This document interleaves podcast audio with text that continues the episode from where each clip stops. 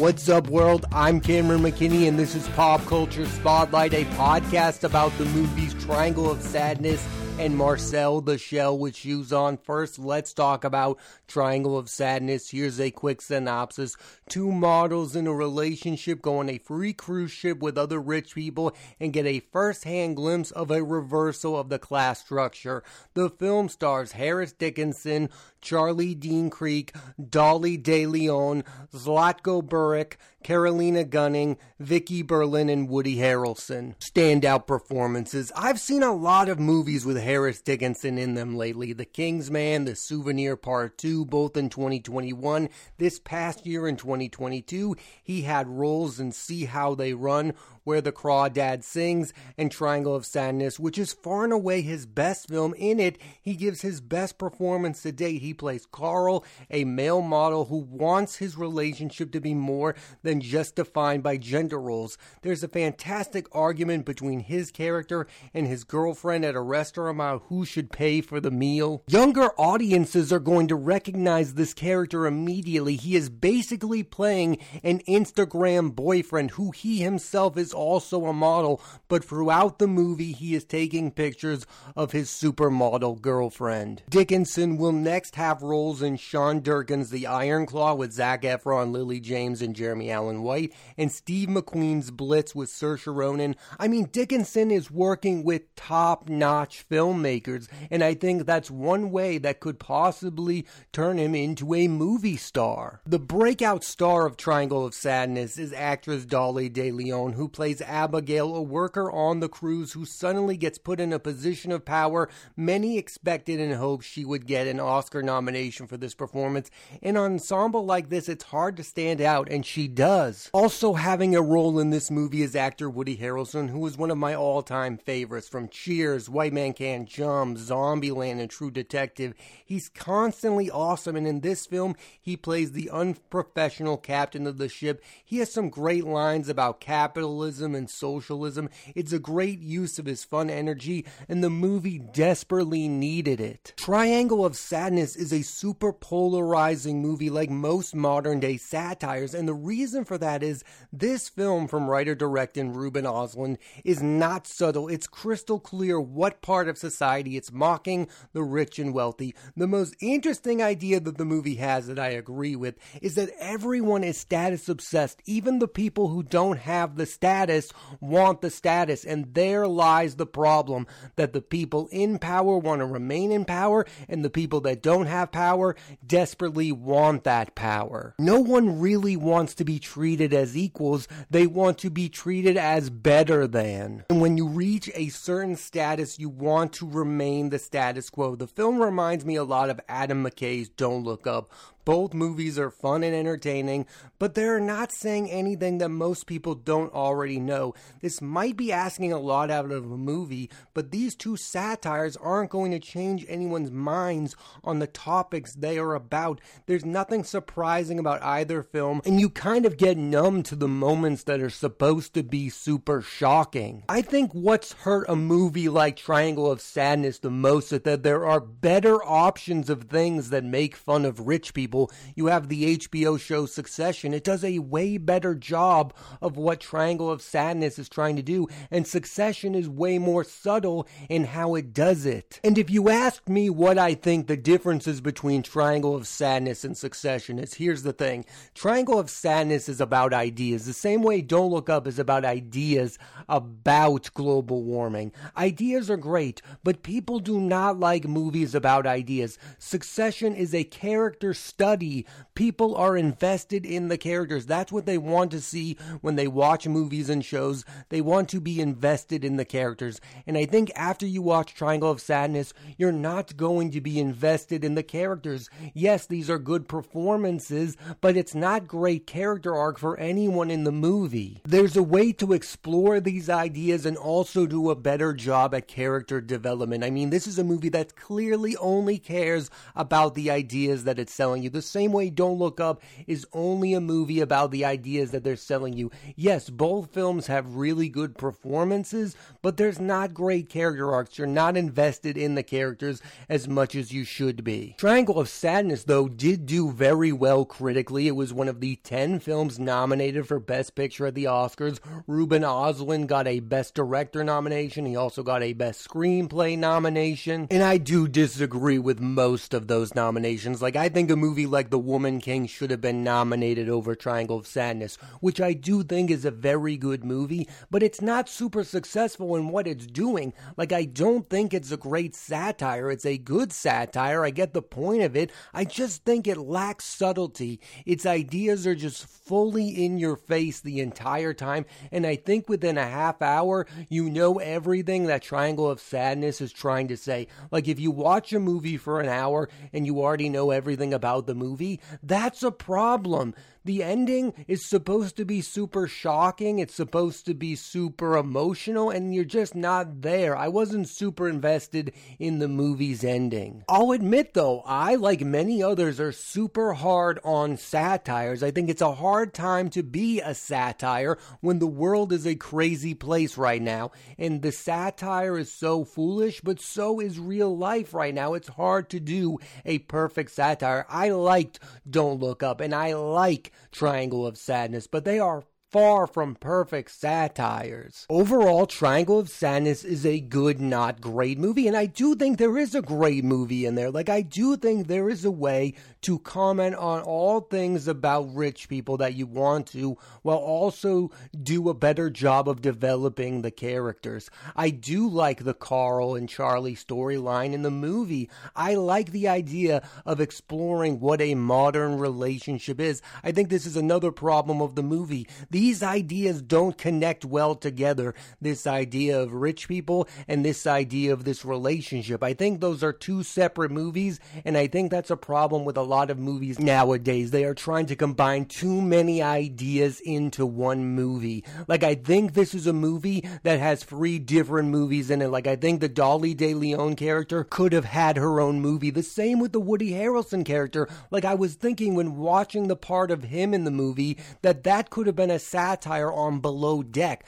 Like there's so many movies in one movie, it doesn't fully come together. And I think that's the biggest issue going with Triangle of Sadness is you wanted to spend more time with each character, but they were forcing so many ideas onto you that you didn't really fully invest in any one character. I want to see what happens with the Carl and Charlie relationship. I think that could have been its own interesting film. The movie is trying to be so many different things things that it never fully becomes any one of those things, if that makes any sense. I think it's why Succession is so successful as a show because, yes, it's about a lot of things, but really, in the end of the day, it's about that one family, the Roys. It's concentrated on them. Triangle of Sadness is not concentrated on any one thing, and at any time, the movie becomes something different. I guess what I wanted out of this movie was to be one thing. I'm also not the biggest fan of a movie purposely trying to turn some people off. And I think there's a scene that I'm not going to spoil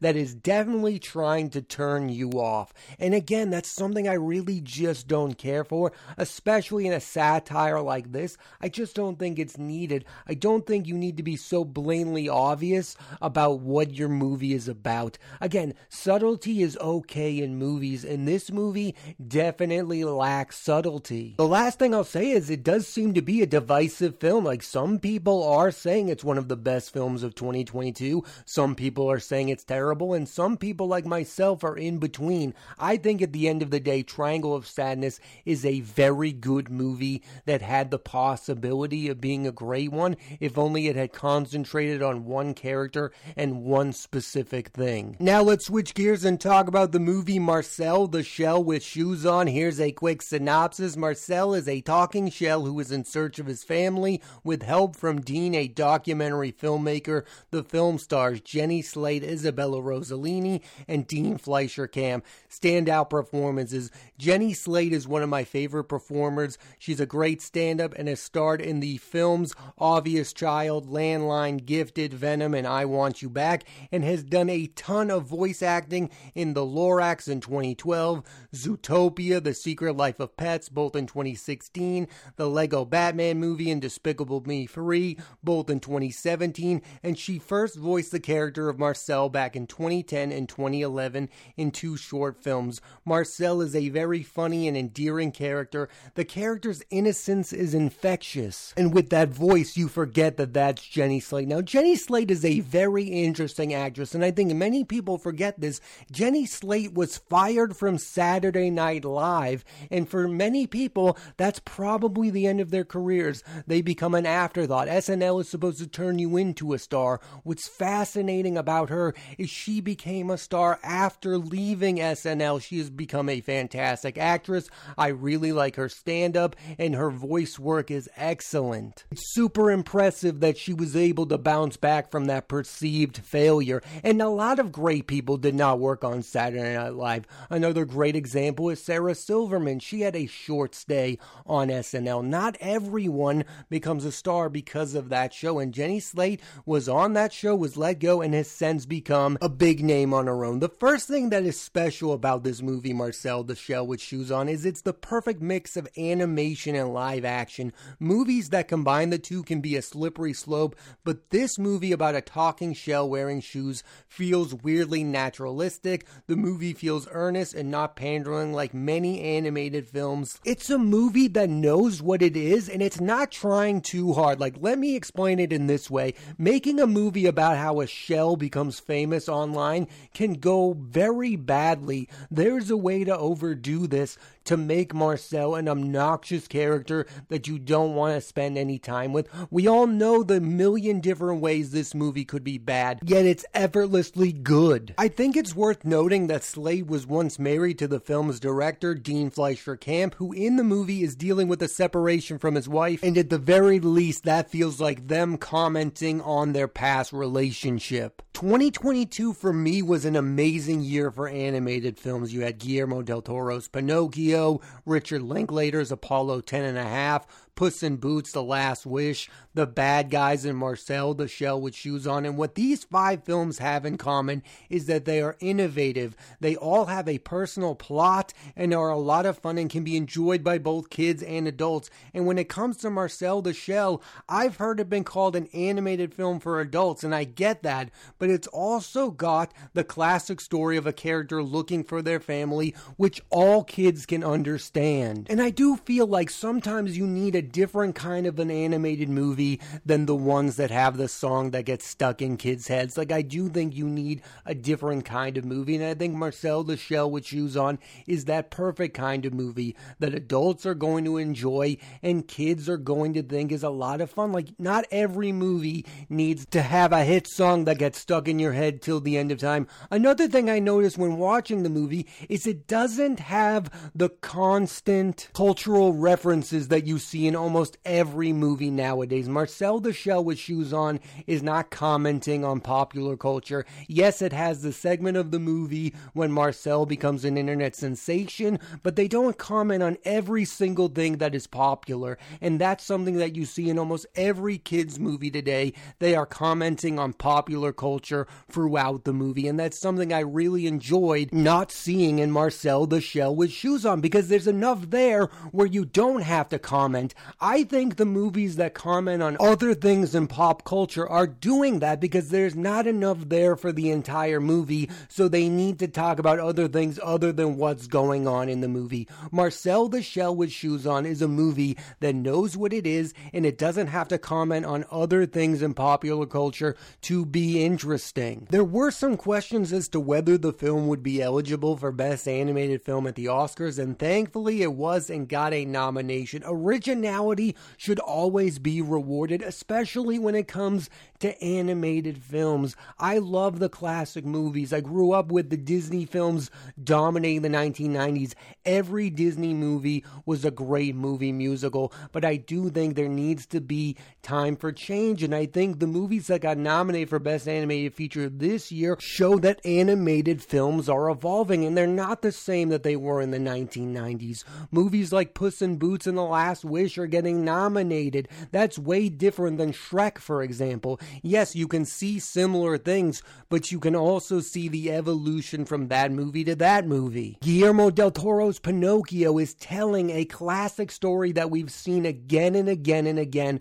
but it's able to tell it in a different and unique way. That's the power of animation is you can tell stories over and over again, but you can tell them in different ways, especially visually. That's something that I noticed when it came to these nominees. These movies look different than 99% of the animated films out there. And what I love about animation is there has definitely been a few points in my life where I thought we have reached the peak of animation when it comes to Pixar, when it comes to DreamWorks, when it comes to those Disney movies of the 1990s. I never thought I would see a movie that would be better than, let's say, The Lion King, but there have been animated films that have done different things and are equally as good as that one. A few years ago, you had Spider Man Into the Spider Verse, which is unlike any animated film that's ever been made. It's a movie that feels like a comic book. And overall, Marcel the Shell with Shoes On is unlike any other animated film. It's not only fun and funny, it's also super impressive achievement and challenges what you think of when you think of an animated animated movie. And that's something I think these animated films that got nominated for the Oscars are doing. They are challenging the very idea of what you yourself think of when you think of animated movies. And even great animated films can fall on that trap of being something that we're expecting. Like, I think Pixar sometimes delivers something that is great, but is something that you expect from them. Like, what we expect from a Pixar movie, for example, is for it to be a really interesting movie that has a way deeper meaning than children can ever understand, but adults are going to be moved by. I think of Up, I think of Inside Out. These movies have super deep meanings, but we've seen those before, and sometimes it feels like Pixar is repeating itself. I was thinking about this when watching Marcel the Shell, that I think sometimes these studios think that the way to make an animated movie popular is to have it have these adult themes. Like this movie is going to be super meaningful, like the Buzz Lightyear. It's going to be about how time was wasted. Like that's a super deep and impactful thought that we all have. I think the way to make an animated film stand out in today's world is to have it be visually different than any other animated film being made today. That's why Pinocchio, Guillermo del Toro's Pinocchio, won the best animated feature at the Oscars because it visually looks stunning and different than most animated films being made today. And it's the same thing with Marcel the Shell. It's the same thing with Spider Man Into the Spider Verse. It's not because of their adult themes. There are some great themes in all of those movies. Those are universal themes that we can go back to again and again. But what is going to stand the test of time is how visually stunning these films look. For example, I love Disney Pixar Soul. I love the ideas in that movie. That's a movie that has great, deep, impactful themes. But I think the best thing about that movie is how that movie looks.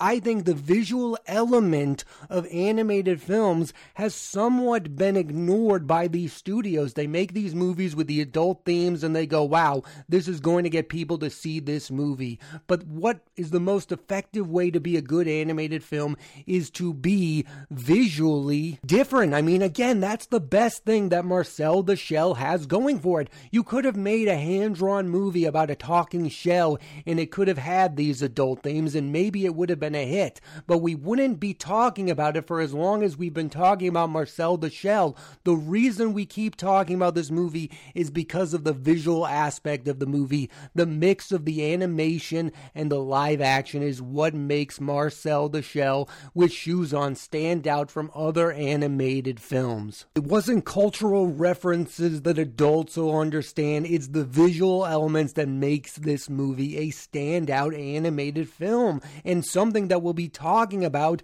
for a very long time. And it's also a passion project. Jenny Slate recently said it would take about a decade to make a sequel to this movie. This movie is an accomplishment. And I really do want to see the continuing of animated film stretch itself as an art form. It's like Guillermo del Toro said, this is not a genre of movie anymore. It is an art form. And I think, again, it feels like we're at the height of it, but it's going to continue to get better and better. And I hope Jenny Slate continues to be part of the growth of animated movies. And I would love, absolutely love, if in a decade we get a sequel to Marcel the Shell with Shoes On. Thanks for listening to this edition of Pop Culture Spotlight. I'm Cameron McKinney, and there'll be a new episode of the podcast every Thursday on Apple Podcasts and Spotify. I highly recommend you check out the movies Triangle of Sadness and Marcel the Shell with Shoes On. Next week on the podcast, I'm talking about the movies Creed 3, starring Michael B. Jordan, Jonathan Majors, and Tessa Thompson,